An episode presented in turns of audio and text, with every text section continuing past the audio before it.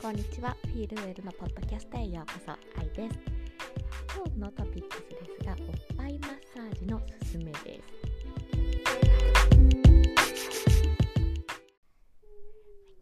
えー、妊娠中の時にですね私がしていたマッサージが、まあ、おっぱいマッサージとエインマッサージっていうのをしていました。でエインマッサージってあの聞き慣れないと思うんですけれども詳しくはちょっとこの後またお話ししていこうと思います。で、えー、私は実際あのベビちゃんを産んでみてあの分かったことで結果から言いますとあのおっぱいマッサージをもっと頑張っておけばよかったなって思っています。なので、えー、これから、えー、出産を控えている妊婦さんや、えー、妊娠を望んでいる方などにですね、えちょっとこのお話をシェアしていきたいと思います。ではまずおっぱいマッサージとエインマッサージについてのお話なんですが、ままずおっぱいマッサージはあの授乳が出産後ですね、えー、授乳する時に、えー、授乳が出やすいように、えー、するためにマッサージを行うものですね。でエインマッサージっていう方が聞き慣れないかと思います。おっぱいマッサージはあの自治体からもらえるテキストですとか産院や病院からもらえる、えー、テキストに載っているんですがエインマッサージは載ってないんですね。でエインマッサージっていうのがまあどういうものになるかと言いますと、えー、エインっていうのが、えー分別出産する時に赤ちゃんがあの産道を通ってくるんですけれども、まあ、頭を出す時に、えー、その産道で赤ちゃんがあのなかなか出てこないですとかあのママさんの、えー、妊婦さんの生きみがあの最後生きみきれなくて時間がかかってしまったりするとあの赤ちゃんが危険になってくるっていうことで、えー、その産道を広げるために遠因切開っていうのを行います。でお医者さんの、えー、判断でされるんですけれどもでその場合もありますし、えー、自然に切れてしまう場合もありますしで、え、問題なく赤ちゃんが、傷をがつかずに出てくる場合もありましてこういろいろあるんですけれどもで私の場合になるんですが私はあの妊娠中ですねの時から、えー、娘のミリアが割と2週間ぐらい大きかったんですね大きいですねってエコーの時に言われていましてで、えー、出産予定日を迎えても、えー、出てこなかったんです。で出産、えー、予定日超過で、え8日目ぐらいで出てきたんですけれどもでその検診の時にお医者さんに言われていたんですね。あのベビちゃんが大きいのでもしかしたら陰石灰する可能性がありますと。で私はそのを聞いてびっくりしました。あ切られる可能性がある。でお友達もあの切ってあの縫ったっていう経験がしたよって言っていたので、まあ、それを聞いて私もなったらそうだったらちょっと嫌だななんていうふうにも思っていたりしましたのでで、えー、そんな中こうあのネットで出てきたのがエインマッサージっていうものだったんですよ。でまあその出産の時にあの赤ちゃんが産道を通りやすいようにするために、まあ、準備をしていくおくっていうものなんですけれどもで、まあ、賛否両論あるみたいで、まあ、やっておいた方がいいよっていう人もいれば、まあ、あのなんかその遠のところが筋肉だからそのあんまりなんかマッサージしても、まあ、あんまりなんか効果がないんじゃないかみたいな意見もあったりしてました。でまあその時は私は、まあ、あのやらないよりはやっておいた方がいいかなという思いであのやっていましたでおっぱいマッサージの方もやっていたんですけれどもなんかもっとそっちをあの頑張っておいた方が良かったって今は思っています、えー、なぜかというとですねあの出産後その出産前は実は、まあ、のそのその時妊娠してる時は本当に赤ちゃんを出産することだけでも頭がいっぱいだったんです。もうそれしか考えられない。もうお腹も妊娠後期はお腹も重いし歩く辛いし生活もあのしづらいしもう本当に出したい 出産したいということだけ考えてました。なのであのおっぱいマッサージのことは実はもうなんか産んでからでもまあなんとかなるだろうって思ってたんですね。で、えー、実際じゃあ私は産んでみてどうだったかっていう、えー、ことなんですがあのその永遠切開しました。で予想以上にあの深く切りましたって先生にも言われて、えー、あ私が予想していた、えー、よりもっていうことですねなのでなんか「えどのぐらい切ったんですか?」って聞いた時は「うん5センチぐらい切ってますね」生々しでそれをまあ針であの縫ってもらってで切った時はあの麻酔をかけてもらったのでもちろんあの違和感なく痛くなかったんですけれどもやっぱりその後の生活ですね、えー、出産肺が終わって、えー、ちょっと落ち着いてきた頃に痛みが始まってでえー、痛み止めをもらっていました。でそれを飲みながらだったんですけれども私歩けなかったんですよ本当に。もうなんか腰が曲がって、えー、入院中はもうシャワーも浴びれないぐらいで2日目ぐらいにあのシャワー浴びていいあのいいですよって言われて、えー、その初日えー、次の日かな？次の日には、まあ、シャワー浴びていいですよって言われたんですけれどももう本当に浴びれる状態じゃなかったんですよ。もう立ってられない。座るのも痛い。もうなんか横になってても痛いんで痛み止め飲んでるんですけどそれでも。あの辛かったんです。もうこんな風になるとは思ってもいなかったのでびっくりしました。で、えーと、なので初日はちょっとあのシャワー次の日かな？シャワーいいですよって言われたんですけど今日はちょっとやめときますって言ってで、えー、次の日に浴びてみたんですけれどももう本当に何て言うのかなおばあちゃんみたいに腰を曲がりながらもう着替えるのも一苦労だしそもそもその歩くのが難しいので荷物を持ってあのシャワー室に行くことさえ大変でした。でまあ、そんな状況の中で母子同室も始まってじゃああの赤ちゃんにあの母乳あげてみましょうかってこう看護師さんに言われてやってみたんですね。であのそのままあの看護師さんにじゃあちょっと10分ぐらいあの吸わせてみてくださいって言われて看護師さんがあの他のところに行かれたんですけれどもで初めて私が初めて赤ちゃんも初めてっていう状況で、まあ、よくわかんない状況で一応加えさせてたのはいいんですけれども途中からすっごい痛くなって痛い痛いみたいになった時に外し方が分からなかったんですね。であのふにゃってこうしてる赤ちゃんがこんなにもなんか吸う力が強いんだっていうのをびっくりもしましたしであのなんか10分後にまあ戻ってくるからもうちょっとかなって思いながらあのナースコールは呼ばずに看護師さんが戻ってくるのを待っていたんですけれどもで戻ってきてえー、もう看護師さんも痛いです。ダメですって言ってあのすぐ外してもらったんですね。そしたら出血してました。そしてだいぶなんか傷が深いみたいなへえと思いながら。うんかそうするとね次のもう片方でってなるんですけれどもなんか今すごい体全身が痛い中でなんかあのおっぱいも痛くなっちゃってもう悲しくなりましたね。辛いし悲しくなりました。であのその後も、まあ、すぐにおっぱい自体は母乳自体は出たんですね。でそれでまあ嬉しかったのを覚えてますね。で私自身はあの今後育児を希望してました。なので、えー、まあそのそれぞれの希望に合わせて指導してくれる病院だったので、ね、中にはあの母乳で看護で行きましょうって指導される病院さんもまだあるみたいでで私のあの行っていた入院していた病院はあの希望を聞いてくれて、まあ、混合でスタートするっていうことでやっていたんですけれども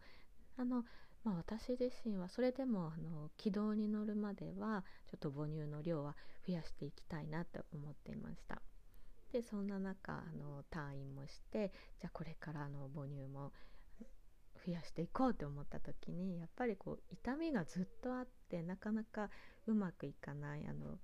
初めてなので授乳するだけでももうなんかあっという間になんか1時間経ってしまうみたいな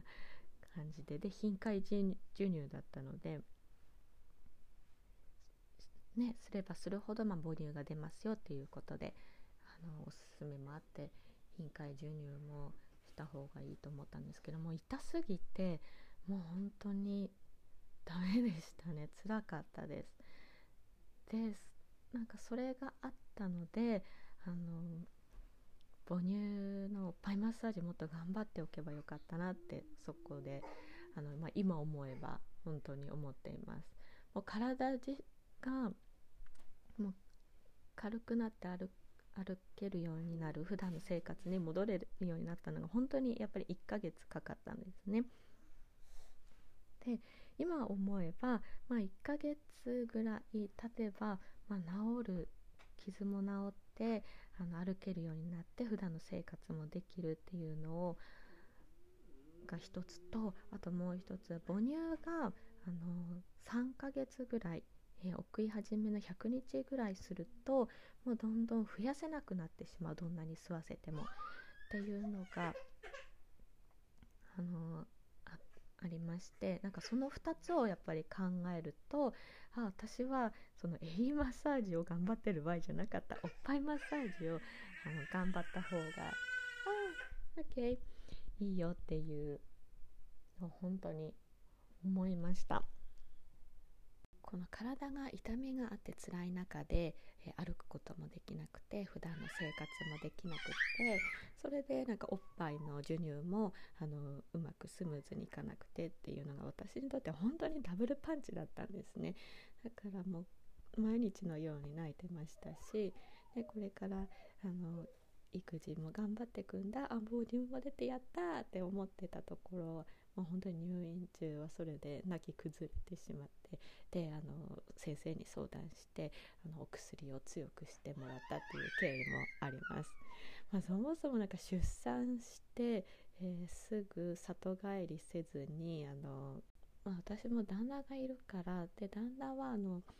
週に、えー、3回か4回ぐらいは家にあの行ってくれたので、まあ、在宅勤務っていうのもあったので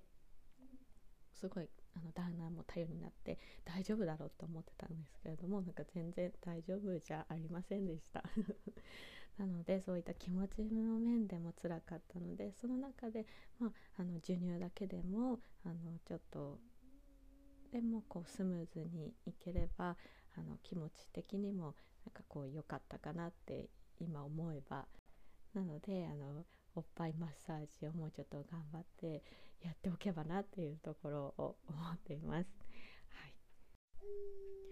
それでですねそのじゃあ実際におっぱいマッサージどんな風にやっていけばいいのっていうところで私のおすすめの方法を話していきたいと思います。あの基本的におっぱいマッサージは、まあの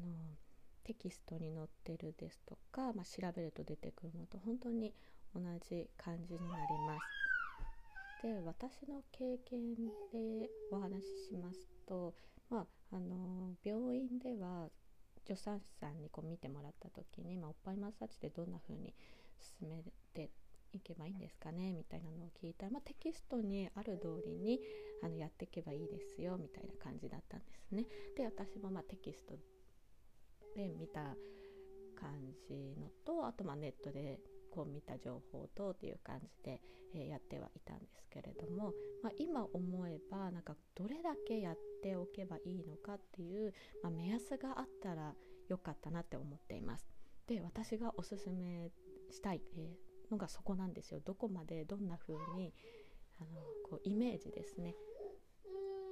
があると、まあ、よりちょっとそれに向かって頑張れたかなって思っています。まあ、私がやっていた時はあの妊娠後期で、えー、まあ、お産が進むようにっていうこともあってあの積極に先生にもやってみてくださいとは言われてたんですけれどももうお腹がやっぱりすぐ張っちゃうんですね。でお腹が張ってくると、まあ、痛いから、まあ、そうしたらまやめてくださいってあのテキストにも書いてあるしあ、まあ、無理はしないでくださいってこう思っていうのにも、まあ、言われていました、まあ、そういった注意点も本当に全く同じなんですね。でそのなので私はだからなんとなくでやってたんですね。テキスト通りにまあなんとなくこんなもんかなみたいなお腹も張ってきたしまあいいかなみたいな感じでやってました。であのそれでもねこんなここまでこんな風になれるまでっていうのがこうクリアにイメージできてればなってよかったなっていうのが本当に思いますのでそれを伝えたいと思います。えっと、用意していただきたいのがですねミルクボトルですあの妊娠中出産前にすでにあの用意される方も多いんじゃないかなって思うのがクボトルなんですけれどももうこのあの吸い口がこれが本当に理想というかあのこれを目指して、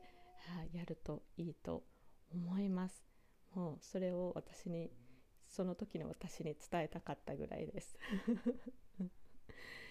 ねあのまあ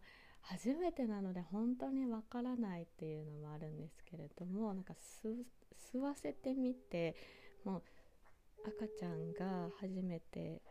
赤ちゃんを産んで、えー、おっぱいを吸わせてみてわかるっていうところも本当にあるんですがそのどれぐらい